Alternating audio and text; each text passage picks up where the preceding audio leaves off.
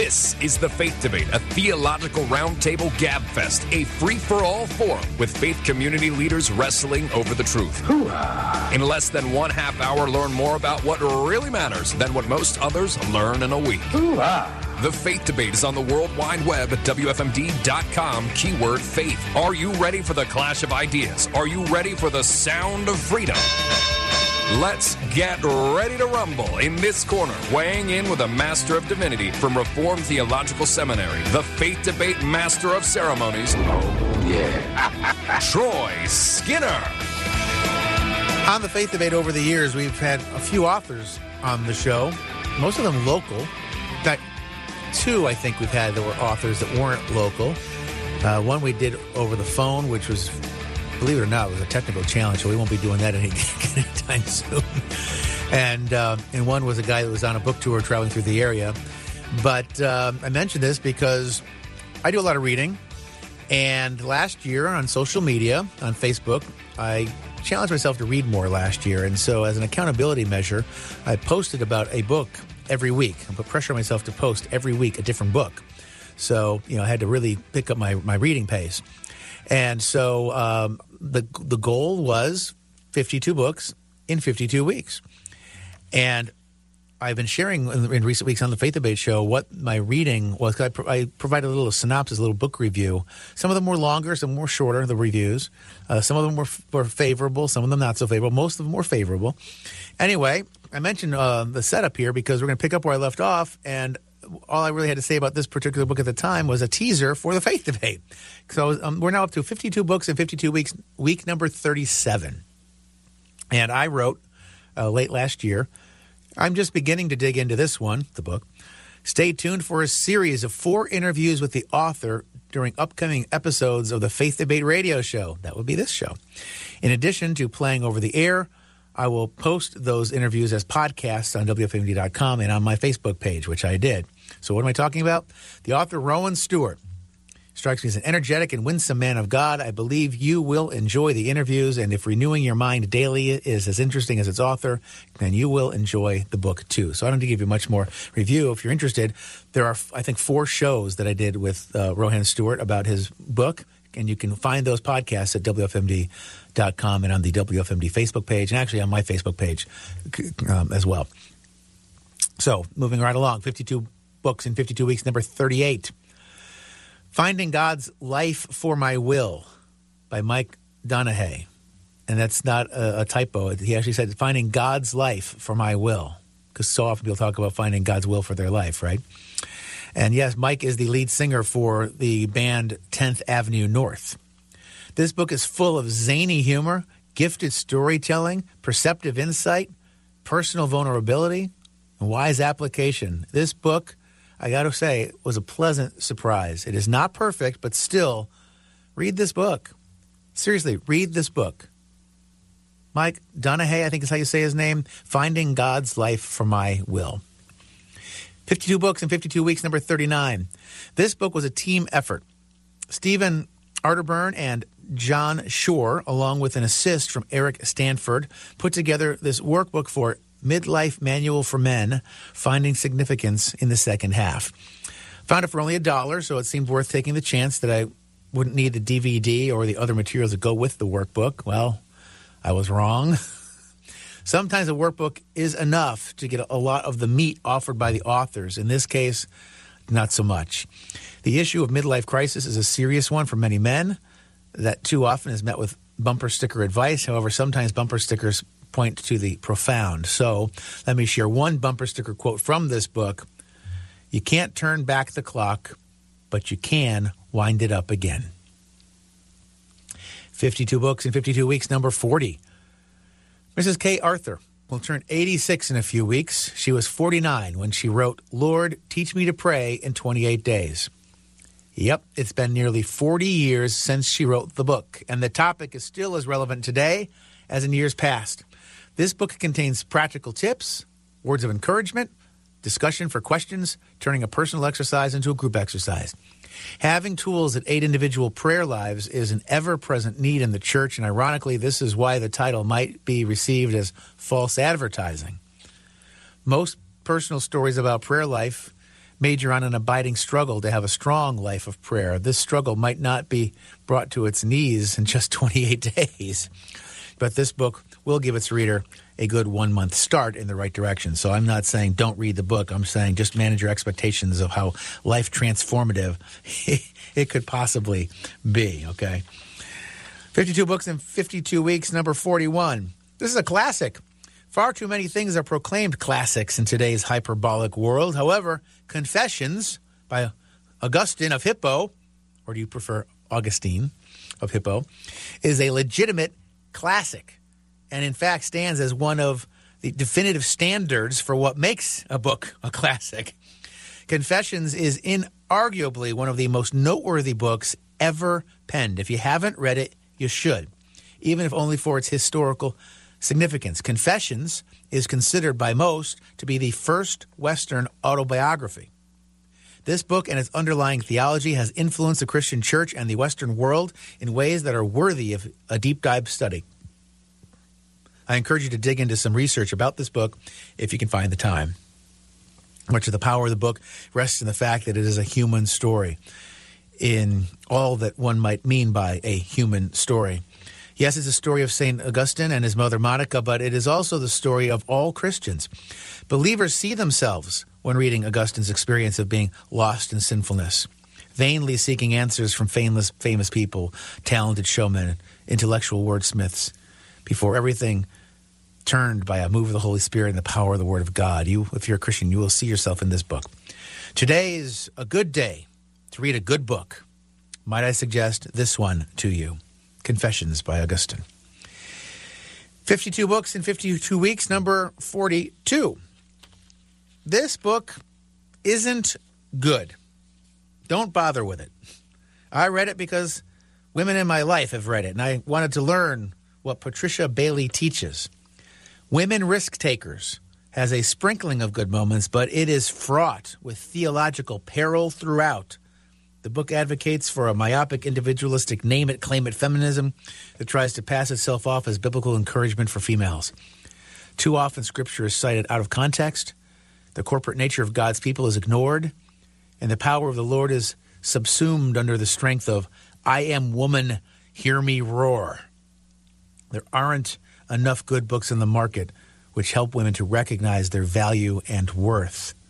There are some for sure, just not enough if you succeeded in stacking 10 such good books, then by adding this book to the pile, you would still have a stack of only 10 good books. Don't waste your time. Patricia Bailey, Women Risk Takers. Number 52, or number 43, rather, of 52 books in 52 weeks. Full disclosure, I have never been a fan of Jim Bakker. But for only a buck, I was able to buy his book, The Refuge, and see what Tammy Faye's former husband has to say for himself. And there are some surprisingly good moments in this book. But try as I might, I can't get to a place where I trust Jim. There are notes of sorrow over his past decisions, but Bakker still makes himself, his story, his excuses, his lessons, his efforts, his leadership, the central focus of his life and his ministry. Only God knows for sure those who are His, and I cannot truly know the motivation of another man's heart. Yet, after reading this book, I'm still not a Bakker fan. I do feel, however, that I've gained insight into why other people might be his fans, whether he deserves it or not. Again, the book was The Refuge by Jim Bakker. 52 books in 52 weeks, number 44. On my radio show, I recently interviewed a local author about his book on God and the Christian life that's to be lived for his kingdom.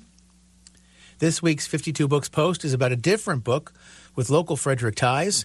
Its author is the brother of an acquaintance who lives near me, so not exactly a local author, but just one step removed from being a local author. Author. Eyewitness, the life of Christ told in one story, seeks to take the four Gospels and synthesize them down to one seamless narrative. To do this, Frank Ball needed to take a few creative liberties, but all in all, he did a pretty good job. With a project like this, there are risks the risk of personal interpretations changing what really happened, the risk of diminishing the four Gospels as somehow inadequate in their original form, the risk of losing the main points of the original New Testament writers, etc. This book drifts perilously, perilously close to the edge of some of these risks. So it shouldn't be viewed as gospel truth. However, it's a good effort by a man who appears to have sincerely held positive motivations for this project. Eyewitness by Frank Ball. 52 books in 52 weeks, number 45. Dennis Bakke's book, Joy at Work, advocates at the, that the workplace should be fun and fulfilling, at least in part, because a joy filled workplace improves financial performance. The book has biblical principles at its foundation, but the author himself admits that his book on business leadership is, quote, built on passion, experience, and common sense. While not a perfect book, it is exceptionally helpful, even if the reader walks away understanding only its central premise that a joy filled workplace gives people the freedom to use their talents and skills for the benefit of society without being crushed or controlled by autocratic supervisors.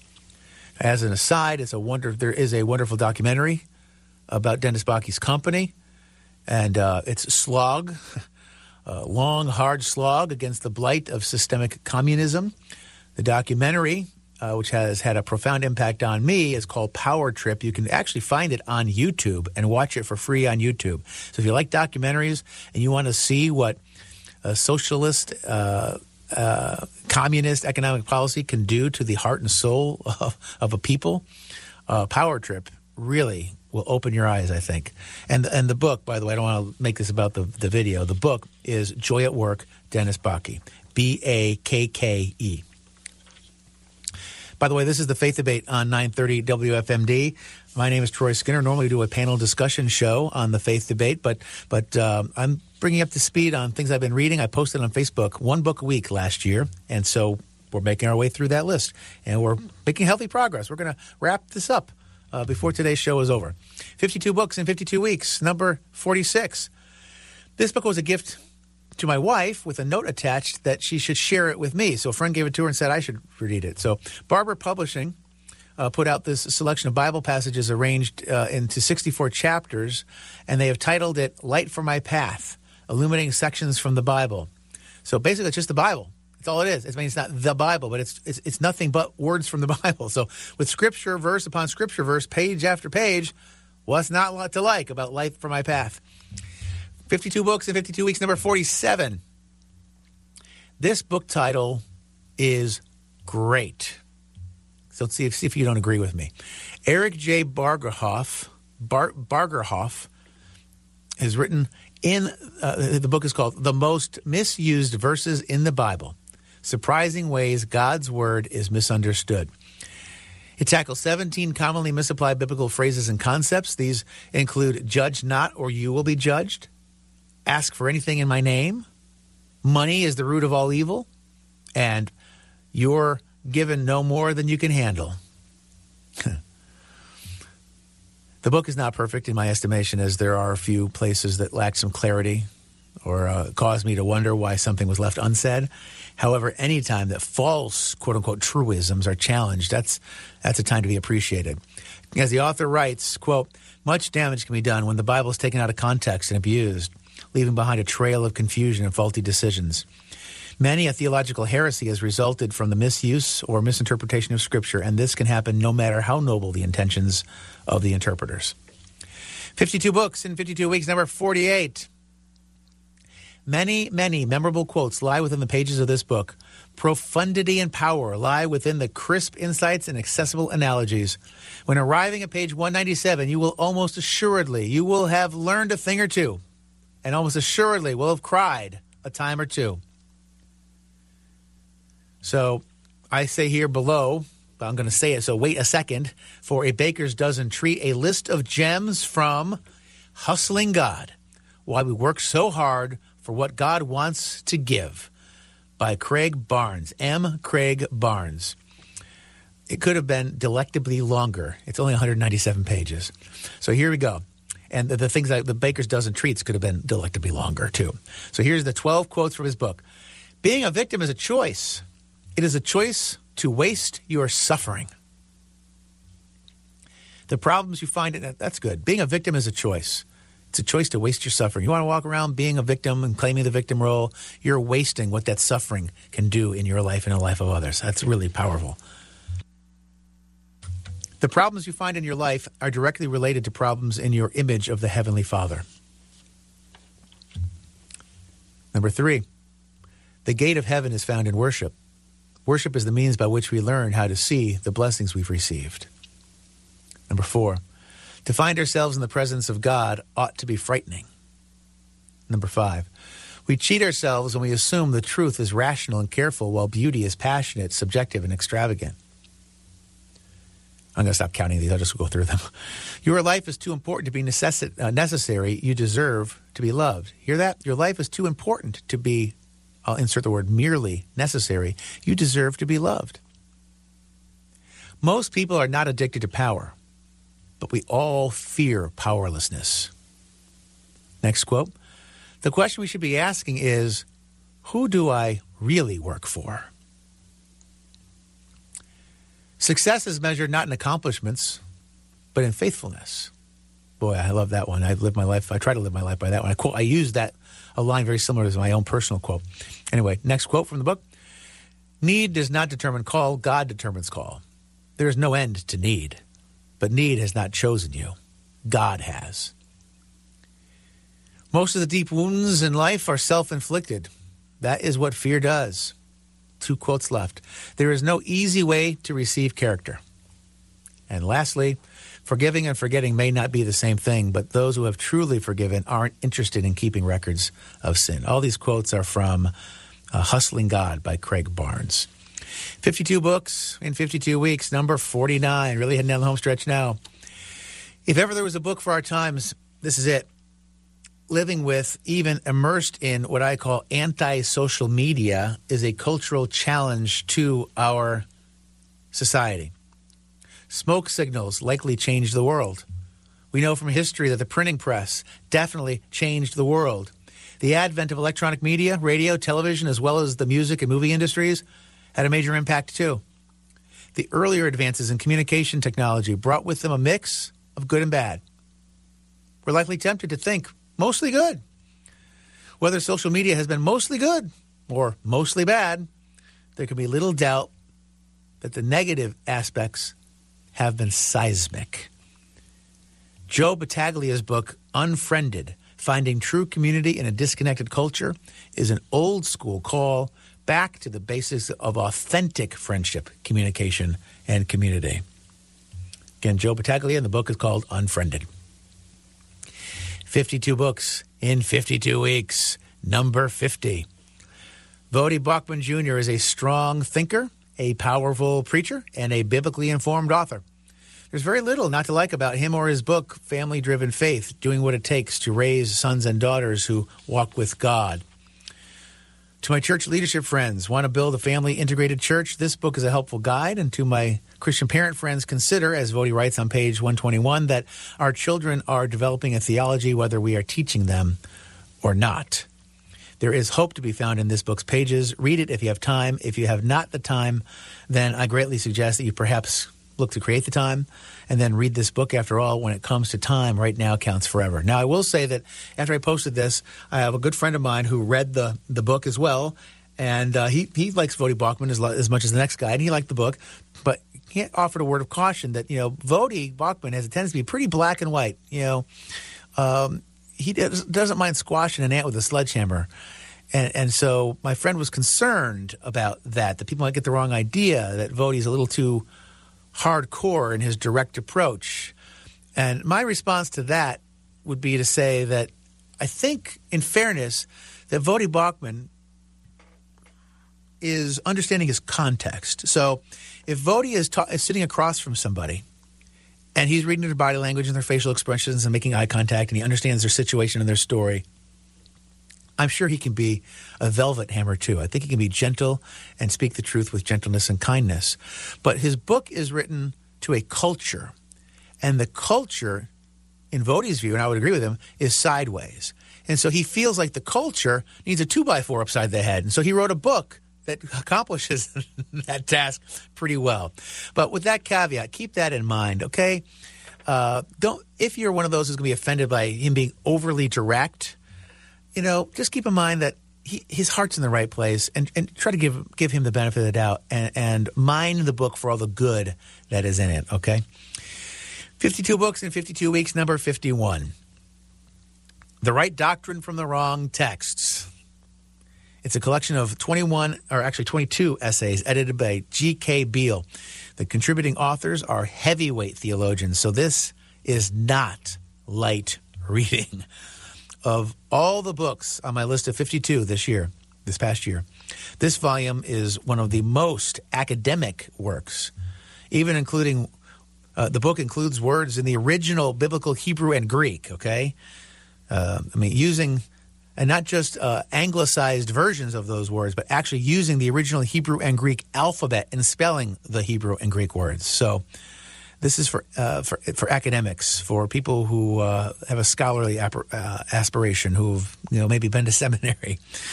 Uh, in other words, some people. Back to what I wrote. That was a little bit of a side. I apologize. In other words, some people will be more eager to gobble up its pages than will other people. If you're not the academic type, if you don't want a heavily dense, hard uh, book to read, this is not going to be for you. Interested in reading some serious scholarship? This book could be exactly what hits the spot. It's really quite excellent. The Right Doctrine from the Wrong Texts, G.K. Beale. 52 books in 52 weeks, number 52. Nearly 12 months ago, I started my reading list late by a couple of weeks, so it's only fitting that I end my year long list a couple of weeks early. Also fitting, giving that book 51 was heavy reading. I've made book number 52 to be rather light reading. The family at church, listening to sermons and attending prayer meetings, is a breezy guide for how to get more out of church involvement.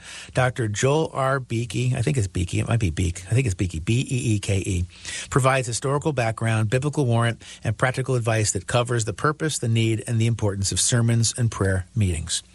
This book is only 80 pages and with a different format, it could have been squeezed nicely into about 30 pages. So, while it's a resource that can be referenced over and over, the initial reading is easily a one sitting affair. And so there you have it 52 books in 52 weeks. So now, 52 books in 53 weeks? No, sorry. And actually, I didn't even do it. I started late. I started, uh, I think, four or five weeks, I think like four weeks late maybe. And I ended a week or two early. So really, it was 52 books in, I don't know, 45 weeks, 47 weeks, something like that. So I accomplished my goal and then some. See that? You can accomplish your goals too. Make it your goal to check us out online if you would. Go to WFMD.com. Keyword faith gets you to the faith debate page.